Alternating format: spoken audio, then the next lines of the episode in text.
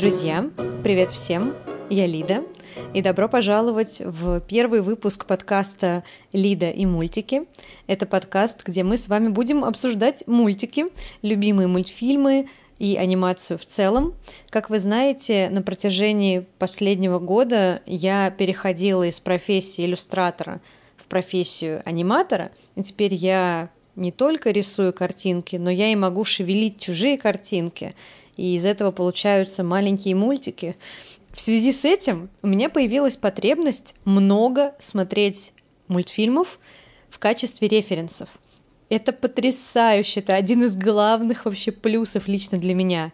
Ты можешь смотреть мультфильмы 24 на 7, потому что все это тебе нужно для работы. Очень полезно.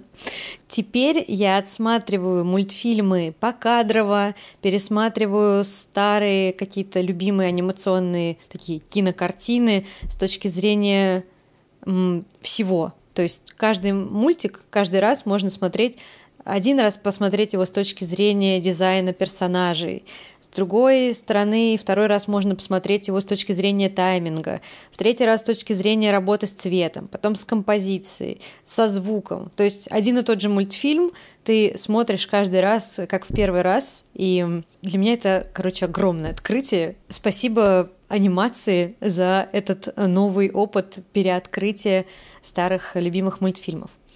И есть один мультфильм, который мне кажется, он самый мой любимый из э, диснеевских мультфильмов. Если я вижу в интернете гифку с кусочком этого мультика, я не могу, это какая-то зависимость. Я сразу иду и смотрю его целиком. Поэтому это очень опасно. Я не использую э, гифки в Телеграме с этим мультфильмом, не стараюсь не использовать нигде, не смотреть, потому что я сразу же иду и смотрю целиком. Неважно, что там, работа, не работа, где я, на телефоне, в транспорте. Это зависимость. И это мультфильм «101 Далматин», или, как его перевели у нас, «101 Далматинец». Не знаю, э, если вы любите собак, если вы породник и увлекаетесь вот этой темой, то далматинец для вас немного странно звучит, хотя и, наверное, привычнее, все уже привыкли, 101 далматинец. Но даже 101 далматин, оно же как-то почти рифмуется. Звучит красиво, коротко.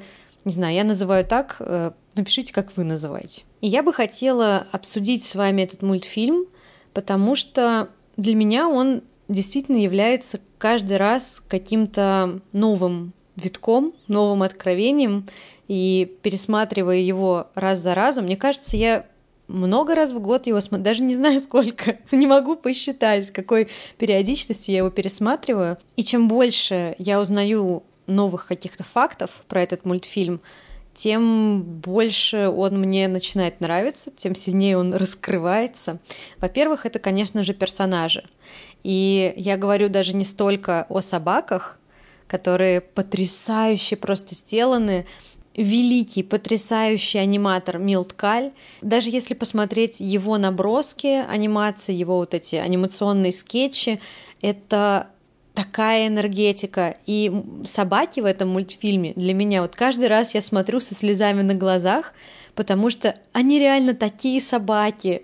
Все, у кого есть собаки, могут увидеть, насколько много именно вот этого конкретного животного в этих нарисованных 2D-фигурках. Это так странно, то есть они настолько дышат собачестью, все эти движения, ужимки, взгляды, какие-то морды, которые они корчат, там, не знаю, закусывая брыли, или это очень похоже на правду, поэтому, то есть собак мы отставим, собаки здесь лично для меня это просто э, эталон собачности в мультфильмах, потому что это живые собаки, живые щеночки. Но и дизайны персонажей людей — мне кажется, они стоят довольно особняком от какого-то общего стиля Диснея. Возможно, это мое ощущение, но мне кажется, в них гораздо больше не диснеевской эстетики, а эстетики скорее французской анимации, потому что персонажи более карикатурны, чем привычно видеть в Диснее, как мне кажется. И это касается и женского персонажа, героини Аниты, да, она все еще внутри такой миловидности, скажем, Диснея, но тем не менее, мне кажется, что она весьма характерная и, можно сказать, портретная. Не говоря уже о Роджере, о Круэлле, господи, Круэлла. Это если я сделаю выпуск про диснеевских злодеев и злодеек, то я обязательно просто побольше уделю тайминга этой женщине. Но мне очень нравится ее дизайн то, насколько она монструозно меховая на тонких таких паучьих э, ножках с угловатыми вот этими пальцами, острыми чертами лица, скулами. Не помню, с кого ее рисовали, но, по-моему, там как раз у референса этой героини как раз скулы играли очень большую роль, и это прям видно пре преувеличено, очень крутая. Джаспер и Хорас, опять же, потрясающие ребята. То есть для меня персонажи этого мультфильма такие достаточно выпуклые из какого-то общего вайба Диснея, тех лет, во всяком случае. А мультфильм, кстати, 61 -го года. И насколько он современно и актуально выглядит внутри диснеевских мультфильмов. И об этом я тоже хотела бы поговорить, что мне очень нравится в этой картине. Это то, что там нет налета такой диснеевской фантазийности классической, какой-то сказки, магии. Там все очень актуально, приземленно, прямолинейно. Сюжет, э, скажем, не очень-то и романтизирован, несмотря на то, что да, там есть собачки говорящие, это странно, наверное, но все равно нет какой-то сказочности и романтизм сюжета, он здесь заменен скорее таким детективным вайбом, и это мне тоже очень нравится. Плюс, как отражена эпоха, актуальная, современная для, ну, для эпохи создания картины, и архитектура, и одежда, и второстепенные прекрасные персонажи, вот эти вот э, дама с пуделем, э, художница с э, афганской борзой, обожаю как показаны в целом улицы и образ города, транспорт, вывески, окна, крыши.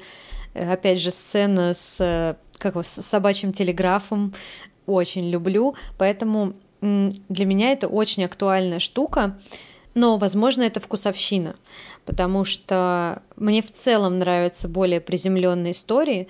Если брать, например, э, известную студию The Cartoon Saloon, которая «Легенда о волках», э, «Тайна Келс», «Песнь моря», естественно, «Добычица». Даже в ряду вот этих мультфильмов мне, например, очень нравится «Добычица», поскольку она такая очень жизненная, очень реальная, осязаемая. А вот остальные, к моему сожалению, мне правда жаль, что я не могу почувствовать э, максимально кайф от этих мультфильмов, но там, где появляется какая-то магия, волшебство, колдовство, вот это все, туда мне гораздо сложнее как-то психологически проникнуть, и не, не в плюс это мне, потому что реально теряешь э, большой процент удовольствия при усилии вонзаться в такие фильмы, вникать в них. Но это то, что, то, с чем я живу, так сказать, в мире просмотра мультфильмов. Возвращаясь к Далматинам. Еще один большущий плюс для меня для, и для этого мультфильма, то, что там нет песен. То есть э, это не мюзикл, не классический диснеевский мюзикл, что опять же отщепляет его от э, классической диснеевской истории. Хотя там есть очень запоминающиеся песенки, тем не менее и музыка, которая очень хорошо сопровождает и обогащает сюжет.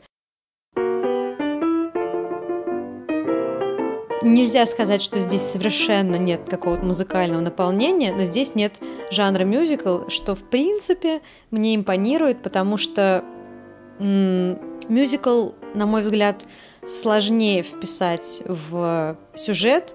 И вот, например, в «Красавице и чудовище», если брать, опять же, мюзиклы в «Русалочке», песни классно вписываются в саму историю, и как бы и песни-то классные, и мелодии крутые, но главное, что они способствуют нарративу, и в этом кайф. Но в целом мюзиклы сложно, наверное, делать именно потому, что кто-то использует песни просто как песни, как э, веселую паузу, разбавим сюжет, продлим хронометраж, и вот это мне уже не так близко. Вот. В «Далматинах» классно, без составляющей мюзикла, мне прям нравится. Я сейчас еще вспомнила в «Далматинах» э, в начале вот это интро, потрясающее графическое интро с, с музыкой, которая очень способствует э, движению графики. Я не знаю, как объяснить. То есть это как motion дизайн скорее, чем даже как анимация. Для меня это одна из самых главных, наверное, частей мультфильма. При том, что там очень такой явный амаш абстрактному экспрессионизму и здравствуйте, Джексон Поллок. Это течение расцвета достигает в 50-е, как раз вот чуть-чуть до мультфильма, и поэтому мультфильм вобрал, опять же, достаточно сиюсекундную, актуальную визуальную информацию в себя. Мне это тоже очень нравится. Кстати, я прямо сейчас фоном смотрю Далматинов, если вы не поняли. Вот. И надо сказать пару слов о фонах, потому что это тоже довольно нехарактерные для Диснея фоны, разве нет? Насколько я читала, Диснею самому не понравился мультфильм, и в качестве, в принципе, целого произведения, и просто какие-то частности, типа вот тех же фонов, что странно, это потрясающая графика, которая как раз отсылает скорее к книжной, может быть, графике, к искусству в целом, то есть не к кинематографу, когда все прилизано, аккуратно, четенько залито. Здесь же идет такой приятный рассинхрон цветовых пятен и контуров. Это я обожаю. Это один из любимых вообще приемов очень многих графиков в целом. Плюс э, очень свободная цветовая палитра, гамма, локальные заливки, какие-то шероховатости, текстуры. И, что очень интересно, не всякий, кстати, диснеевский мультик может этим похвастаться, и вообще не всякий мультфильм, но здесь очень однородные фоны и персонажи.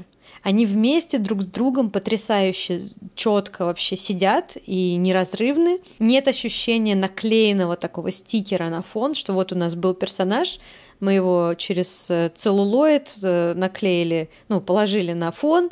Здесь все-таки очень однородно все, и это тоже очень классно. Кстати, мне тоже интересно, что вы на этот счет думаете, потому что тоже мнения в среде и художников, и аниматоров, в общем, разделяются.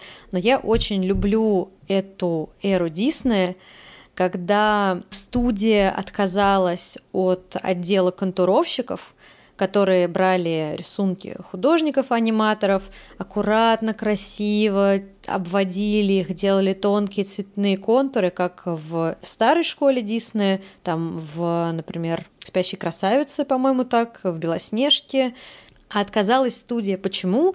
Потому что появилась технология ксеркса, позволяющая брать рисунки художников и переносить их на целлюлоид без, ну, прям как они есть без э, фильтра в виде художника-контуровщика. И «Далматины» вроде бы это первый мультфильм Диснея, где художники смогли увидеть свои собственные картинки, свои собственные рисунки прямо на экране минуя эту стадию. Я как-то смотрела документальный фильм про создание как раз этого мультика «Making of 101 Dalmatians он называется. Обязательно посмотрите, если интересно. Там как раз э, говорится о том, что, например, Милткаль, он запрещал вычищать свои рисунки э, до того, как они попадут на экран, то есть минимум вторжения в них давать. И это причина, почему в мультфильме много линий построения, каких-то сечений, направляющих, осей.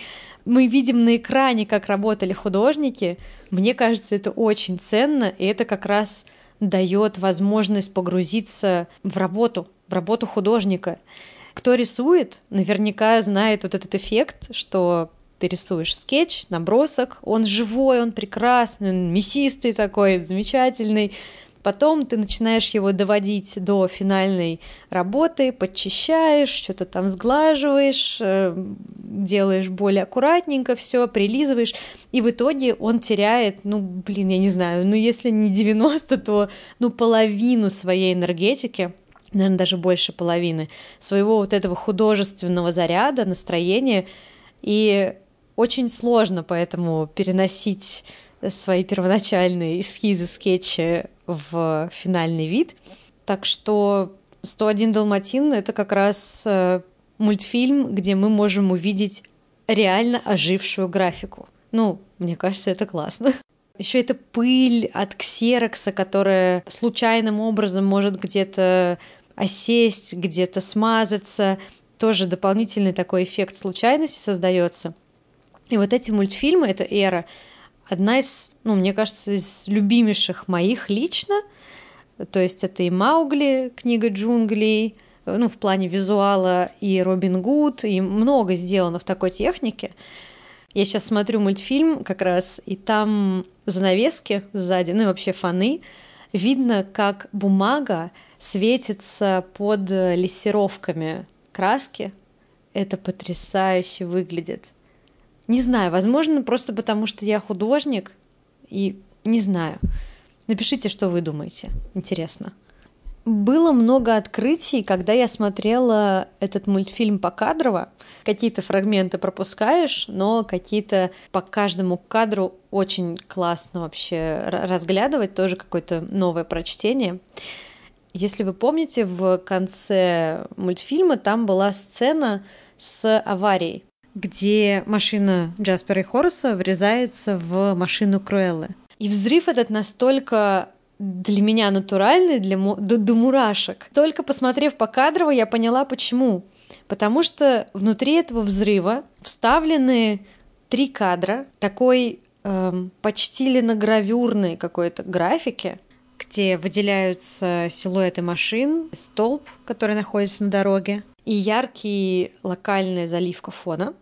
И вот эти три кадра создают эффект такого огненного взрыва, хотя не нарисовано ни огня, ничего, как, э, знаете, как искра из глаз, вот этот эффект достигнут в анимации. Мне кажется, это очень крутая находка. А еще мне показалось, что в этом мультфильме много взято из какого-то классического кино. Но, к сожалению, это просто на уровне ощущений. Я не могу конкретных референсов найти.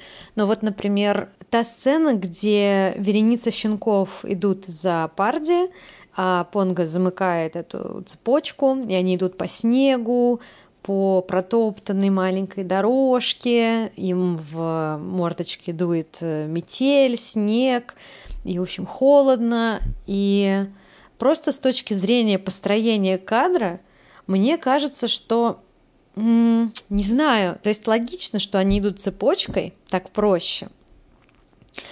Но для меня это какая-то очень каноническая, может быть, из живописи. Но вот знаете, когда много пространства, и в этом пустом пространстве идет цепочка из отдельных человечков. То есть они идут не группой, потому что группа — это уже ну, сила. Они идут как бы каждый отдельно, как маленькие хворостинки. Короче, мне кажется, что это отчасти логичный прием, то есть он всем оправдан. С другой стороны, мне кажется, это что-то очень каноничное, какой-то канон в изображении страдания и преодоления этого страдания, одиночества. Вот. Поэтому тоже, если вы знаете, что это может быть за референс, возможно, какой-то конкретный, то обязательно напишите. Интересно. Спасибо всем. Не забывайте, что я веду подкаст про иллюстрацию, фриланс и уже и анимацию в Патреоне. Он такой более прикладной.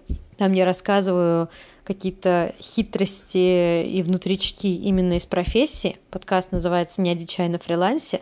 Спасибо всем, кто поддерживает меня в Патреоне. Увидимся в следующем выпуске. Всем пока-пока.